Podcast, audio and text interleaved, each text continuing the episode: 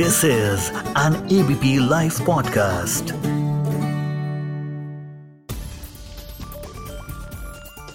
क्या प्रधानमंत्री मोदी को आलोचना पसंद नहीं? क्या सर्जिकल स्ट्राइक का कुछ ज़्यादा ही प्रचार किया गया? क्या प्रधानमंत्री संसद को इग्नोर करते हैं? क्या कांग्रेस में गांधी नेहरू परिवार का करिश्माई नेतृत्व खत्म हो चुका है? क्या भारत में विलय चाहता था नेपाल? क्या ऐसा नहीं करके पंडित नेहरू ने गलती की? नमस्कार। आप सुन रहे हैं एबीपी लाइव पॉडकास्ट और मैं हूँ आपका दोस्त विजय विद्रोही। आज न्यूज़ इन डेप्थ में हम बात करेंगे प्रणव दादा की। प्रणव दादा यानी प्रणव मुखर्जी। वही प्रणव मुखर्जी जिन्हें कांग्रेस अध्यक्ष सोनिया गांधी ने राष्ट्रपति बनवाया। वही प्रणव मुखर्जी जिन्हें प्रधानमंत्री मोदी ने भारत रत्न दिलवाया। लेकिन प्रणवदा ने अपनी ताज़ा किताब में दोनों की ही आलोचना की है। लेकिन पहले बात करते हैं पंडित नेहरू की। अपनी किताब द प्रेसिडेंशियल ईयर्स में प्रणव दा ने कुछ चौंकाने वाले दावे किए हैं। उनके मुताबिक नेपाल भारत का प्रांत बनना चाहता था, लेकिन पहले प्रधानमंत्री पंडित जवाहरलाल नेहरू ने नेपाल के राजा त्रिभुवन वीर विक्रम शाह के इस प्रस्ताव को ठुकरा दिया था। इस पर नेहरू की प्रतिक्रिया ये थी कि नेपाल एक स्वतंत्र राष्ट्र है, उसे हमेशा ऐसे ही रहना चाहिए।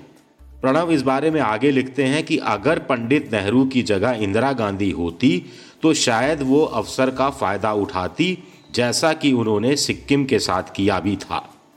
अब बात करते हैं कि प्रणव दा ने प्रधानमंत्री नरेंद्र मोदी के बारे में क्या लिखा है। प्रधानमंत्री नरेंद्र मोदी की कार्यशाली के बारे में भी उन्होंने बहुत कुछ लिखा है।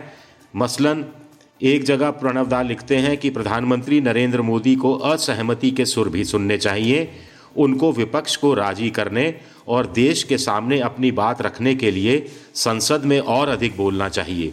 प्रधानमंत्री की केवल मौजूदगी ही संसद में बहुत कुछ बदलाव ला सकती है। पूर्व प्रधानमंत्रियों जवाहरलाल नेहरू, इंदिरा गांधी, अटल बिहारी वाजपेयी, या मनमोहन सिंह, इन सभी ने संसद में उपस्थिति महसूस कराई है। प्रधानमंत्री मोदी को अपने दूसरे कार्यकाल में इनसे प्रेरणा लेकर संसद में अपनी मौजूदगी को बढ़ाना चाहिए। किताब के मुताबिक, मोदी सरकार अपने पहले कार्यकाल में संसद को सुचारू रूप से नहीं चला सकी। इसकी वजह उसका अहंकार और अकुशलता है। आगे प्रणब मुखर्जी लिखते हैं कि नोटबंदी को लेकर कि 8 नवंबर 2016 को नोटबंदी की घोषणा अचानक कर दी गई। खुद उनको भी इस बारे में कोई जानकारी नहीं थी। फैसला देश को सुनाने के बाद, यानी राष्ट्र के नाम प्रधानमंत्री मोदी के प्रसारण के बाद प्रधानमंत्री मोदी उनसे मिलने राष्ट्रपति भवन पहुँचे। मोदी ने कहा कि काले धन से निपटने, भ्रष्टाचार रोकने और आतंकवादियों को मिलने वाले पैसे का स्रोत रोकने के लिए ये नोटबंदी की गई है। प्रणब मुखर्जी लिखते हैं कि चार साल बाद इस पर विचार किया जाए तो यही कहा जा सकता है कि ये तीनों ही लक्ष्य पूरे नहीं हुए। दोस्तों, आपको ध्यान होगा कि उस समय सर्जिकल स्ट्राइक की बातें भी बहुत हो रही थी। तो प्रणब मुखर्जी ने सर्जिकल स्ट्राइक्स के बारे में लिखा है कि ये सामान्य रूप से मिलिट्री के ऑपरेशंस थे, जो पाकिस्तान के खिलाफ भारत सरकार चलाती रही है।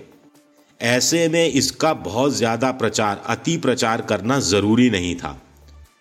आगे वो तर्क देते हैं कि हमको सर्जिकल स्ट्राइक से कुछ भी हासिल नहीं हुआ, क्योंकि हमने इस पर बहुत ज़्यादा प्रचार किया अति प्रचार किया।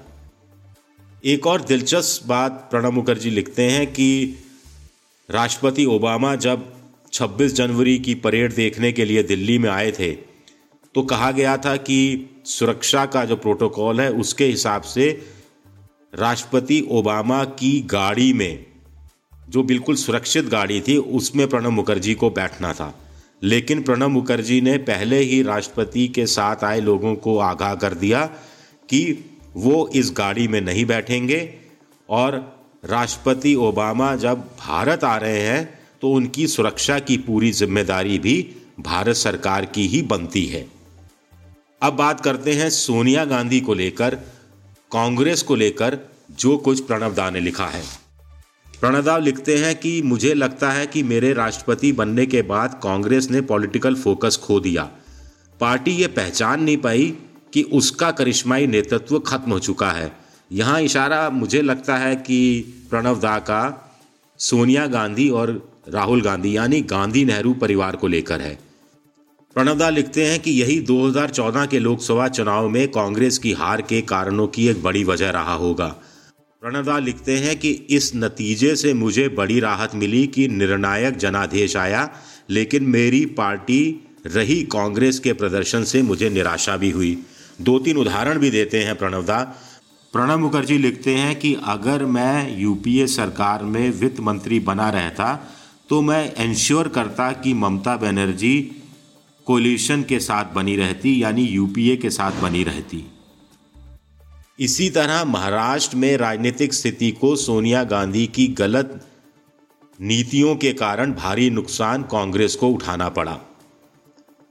प्रणवदा लिखते हैं कि विलासराव देशमुख के जाने के बाद सुशील कुमार शिंदे या शिवराज पाटिल को मुख्यमंत्री बनाना चाहिए था, लेकिन पार्टी ने ऐसा नहीं किया। प्रणवदा को आंध्र प्रदेश का जो विभाजन हुआ, उस पर भी सख्त एतराज़ था।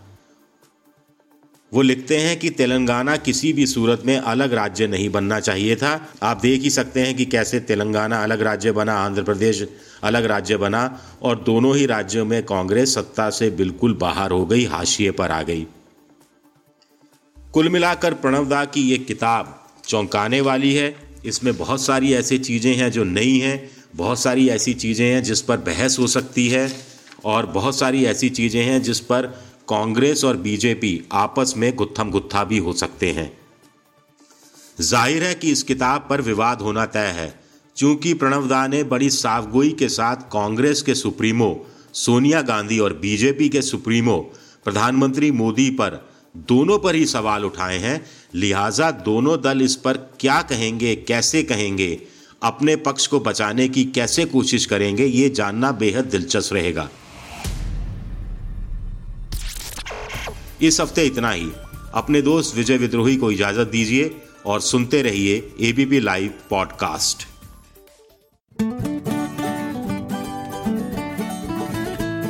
this is an ABP live podcast